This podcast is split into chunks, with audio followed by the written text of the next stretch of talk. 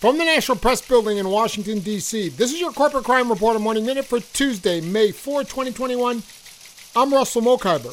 Senator Mike Lee and Congressman Ken Buck sent letters to Amazon CEO Jeff Bezos, Attorney General Merrick Garland, and the Acting Inspector General of the Department of Defense, Sean O'Donnell, regarding whether Amazon violated antitrust or ethics laws by attempting to influence the procurement process for the Joint Enterprise Defense Infrastructure contract for cloud computing services for the Department of Defense.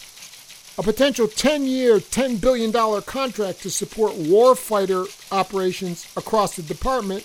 It is the largest government cloud contract to a single contractor in history. For the Corporate Crime Reporter, I'm Russell Mokhiber.